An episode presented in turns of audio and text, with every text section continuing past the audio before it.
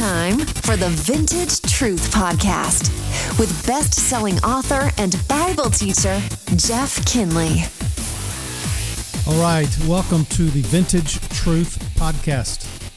I'm Jeff Kinley, and I'm excited about today's episode because, by the way, this is episode number 11, uh, in case you're counting, but uh, uh, it's been great, a great ride so far, and I'm excited about so many things in the future we're going to cover together. But we are finishing up today this series on the message of my latest book, The End of America, question mark, Bible prophecy and a country in crisis.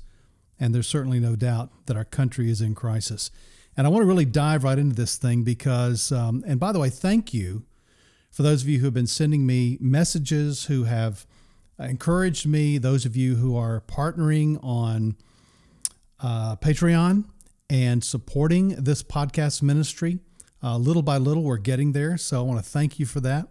And all of you who are listening and who are sending me your comments. By the way, feel free to send your questions to me.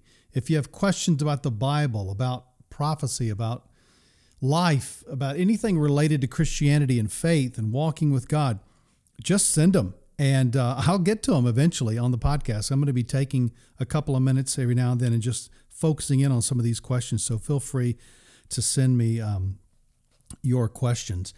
You know, there's so much in this book, and I did so much research in it for you because I wanted you to be fully equipped uh, concerning the times in which we live. And there's so much I will not be able to to cover uh, in these podcasts because we'd be doing like 25 podcasts or something. And so I want to get the book to you. So go to jeffkinley.com, order the book. I'll be glad to sign you a copy.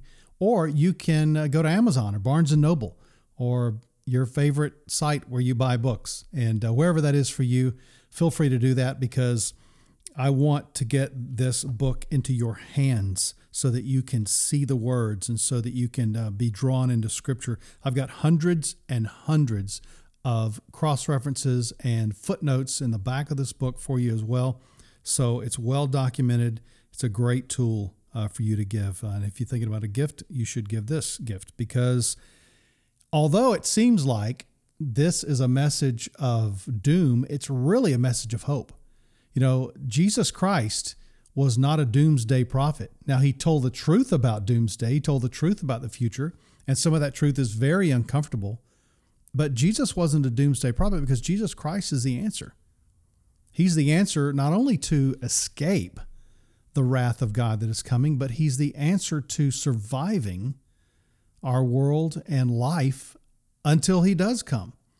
And so one of the most asked questions I get on radio shows, and I've been doing dozens and dozens of radio shows all across the country uh, for the past couple of months.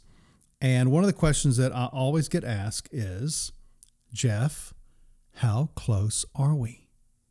How close are we? Or how close could we be? And you know, that's a very important question. Probably a question that you've asked yourself. If all these things are true, if God really is going to bring the book of Revelation to reality, then how close are we to these events? Well, I think one thing we can certainly say is that the signs that we're seeing in our world today that are pointing to the book of Revelation are doing so in a day when the rapture hasn't even happened. And according to what I believe the Bible teaches, the rapture must happen first, and then after that, the tribulation period will begin to kick off. That seven year period of hell on earth. And I've got an entire book about that, entire book about the book of Revelation to take you through that. It's called Wake the Bride, facing these last days with your eyes wide open. If so, if you want to study Revelation, go get Wake the Bride. But anyway, back to uh, how close are we? So we're seeing the signs of Revelation happen, happening. The stage is being set for that. And I list all those signs in this book, The End of America. But if we're seeing those signs happen, then how close could we possibly be? Well, I really can't speculate as to when God will begin these events of revelation or when the rapture will occur. But I will say this It's kind of like someone said when you're in the grocery store and you hear Christmas music, it's probably not July. It's probably closer to November, you know, maybe Thanksgiving time, or it could be Christmas Eve. But you know what? When the music is playing, it tells me that at least somebody's getting ready for it. And I think the music of Bible prophecy is playing on loudspeakers across the world right now. So we should be prepared. I think one of the things a book like this does tell us, and the Bible obviously tells us, is that while a nation can ignore God, we're free to do that. It will not be able to ignore the consequences of ignoring Him. In other words, we're free to do what we want, but, but there's sometimes no freedom in the consequences. So I think it should be pretty obvious right now that Bible prophecy is not some sort of Christian novelty or Christian aberration. And certainly there are some uh, prophecy nerd types out there that really geek out on a lot of things that nobody cares about. But it's not a hobby for theological hermits. It's not some sort of leftover truth for you know, the nerd population of God's kingdom to dive into if they're so inclined. Revelation is not the appendix of the Bible. It's not an afterthought. I mean, it's like turning off the movie before the climax. The whole story makes sense. Why would you want to do, why would you leave the movie in the last 10 minutes of a thriller? Well, the Bible's a thriller, folks. It's history in action. It's it's history written ahead of time. So, what I do in my books is I make prophecy understandable for you. If you ever thought that you could never reach the bar on prophecy and really get a handle on it, that's why you need to read my books. That's why you need, as it was in the days of Noah and Wake the Bride and the coming apostasy that I wrote with Dr. Mark Hitchcock. That's why you need the end of America. I'm working on another one for you right now, by the way. Anyway, how close are we? I believe that we are living in the last days, and it could be a hundred years from now, but it could be tomorrow. The return of Jesus Christ for his church is imminent, but we are certainly on the path to the clock striking midnight. There is a midnight coming. And that's not a, a depressing message, that's a hopeful message.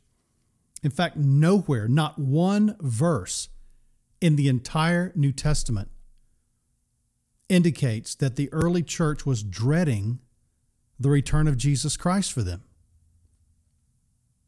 And they weren't dreading the tribulation because they didn't believe they were going to be in it. Of course, you have the, the Thessalonians who were duped by some false teachers into thinking that they were already in the tribulation period with all the persecution from Rome and the things that were happening. Well, Paul set them straight. He said, No, no, no, we're not there yet. Don't worry about it but there's hope.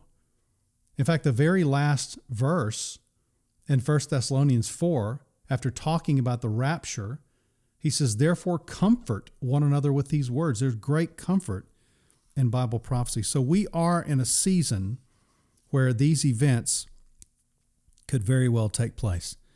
So we kind of get to this point, and like I said, there's so much more in the book. Let's get to this point and just answer this question. What are we supposed to do? I mean, what are Christians supposed to do in times like these. Let me give you a couple of thoughts that I think will really encourage you. Number one, we need to realize that we are, number one, we are pursuers of God, and number two, we are patriots. And you know, there's nobody that loves their country as much as I do. I mean, we are a very patriotic family, we come from a long line of patriots. We love our country, as I'm sure you do as well. But our allegiance, our primary allegiance and loyalty is not to America. It's not to a country. It's not to a community. It's not to a city. It's not to a neighborhood. It's to the Lord Jesus Christ if you're a Christian. In fact, in Philippians 3:20 Paul says, "For our citizenship is in heaven, from which we await a savior." So there's a there's a bond that we have with heaven, there's a citizenship there. We belong to heaven, we belong in heaven. And we're not going to be here for forever. This is just a temporary stopping place. Our houses, our hotels, they're tents, they're temporary dwelling places. Our permanent dwelling places with God, with Jesus, with the Holy Spirit. And so our, our citizenship is in heaven. So we have to see our identity and our destiny as that. And that obviously has eschatological implications and expectations. In other words, it has an impact on our life as it relates to the end times. There's a really cool passage in Colossians chapter 3 and verses 1 through 4. Listen to this. Paul says, Since you've been raised up with Christ, keep seeking the things above where Christ is, seated at the right hand of God. Set your mind on the things above, not on the things that are on earth, for you have died, and your life is hidden with Christ in God. When Christ, who is our life, is revealed, then you will also be revealed with him in glory. You know, there was an old saying that used to say, You're so heavenly minded, you're no earthly good. I don't meet Christians like that anymore. They're so focused in on following Jesus that they just don't have any impact on the world. It's really more just the opposite that's happening today. That Christians are so earthly minded, so worldly minded, that they're no heavenly good. They're not making any impact for the kingdom. You say, well, is it because of the activities we're involved in? We're not involved in enough Christian activities and stuff? We need to go to another Bible study? No. It's an issue of the heart. It's not an issue of your activity. It begins in the heart. And that's why Paul says, set your mind on the things that are above. So, see, when your mind is focused on something, that changes your thoughts, it changes your affections, it changes your desires. So when we know that we belong to God and our, and our place is with Him, then His presence is our pursuit, His kingdom, our cause. So we have to seek the kingdom of God. That's a choice that we get to make every day. And guess what? I don't always make that choice. Sometimes I make it, but I like I don't walk in it faithfully throughout the day. So it's a mindset that we get ourselves into from Colossians chapter 3. It means to, to set your mind on things above, means to order your priorities in life. Now, some priorities are set for us in terms of obligations and responsibilities that we have to do. If you're a student, you get up, you go to class every day, at least you should. If you have a job, you get up and go to your job every day. That's a priority. You don't just get to say, well, I don't think I'll have that priority today. No, you, you have to do that. But over all those priorities, as far as your heart affections are concerned, is your priority, as Jesus said in Matthew 6:33, to seek first the kingdom of God, to put his values as the greatest values in your life. And it's not just exchanging morality, it's not just exchanging values. It's where your heart desire is, where your worship is. It's where your, your heart really is in terms of why you're you even here? Well, I mean, why are you still here? I mean, wh- why weren't why weren't you taken out by a car crash, or why why didn't you die of cancer? Why is your heart still beating? It's because God wants you here so that you can know Him better and tell others about Him and be what He has called you to be. Like Jesus said in John 4 34, He told His disciples, My will is, is to, to I'm here to accomplish the Father's will. My meat, what I what I get my sustenance from, is to do the will of Him who sent me. So it's an order of priorities. And the more that we realize that the clock is ticking, the more we have a sense of purposeful urgency, not panic, not being rushed. Christ was never rushed. You take each day as it comes, but you pursue God in that day. You pursue Him in your relationships. You pursue Him in your activities. You pursue Him in your choices. You pursue Him in your desires. All those things are a part of what it means to seek first the kingdom of God, to delight yourself in the Lord, as Psalm 37 4 says, to put God first, to walk with Him, to trust in Him, to not lean on your own understanding, but to trust Him in all your ways, acknowledging Him in all your ways, Proverbs 3 5 and 6. You see, for way too long, I think that we Christians have sort of depended on America to sort of, you know, have our back in terms of keeping the country sane and decent and, and moral and upright and just and civil. But the country's not doing that anymore. Society is not, they don't got our back no more.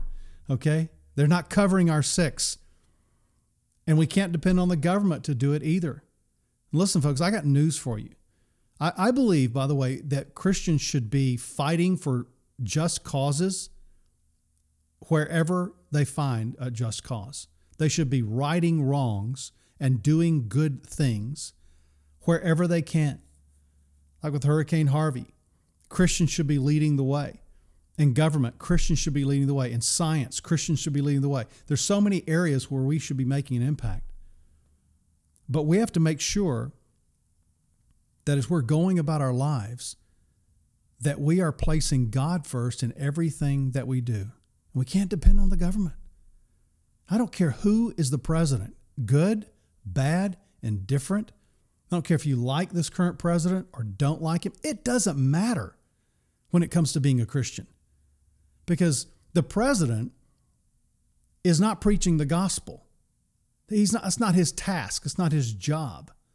Government's role is to keep the law, keep the peace, to punish evildoers, to have to promote civility.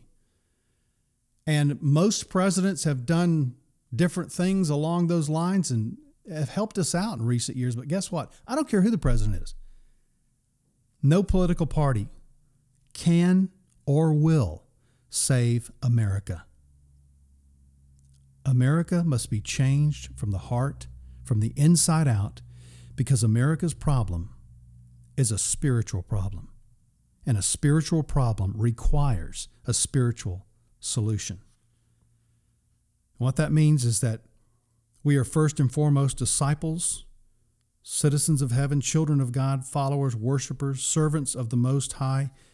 And it's not a time for us to run and retreat. It's not a time for us to just to throw stones of condemnation. It's not a time for us to just be absorbed in our own Christian subculture.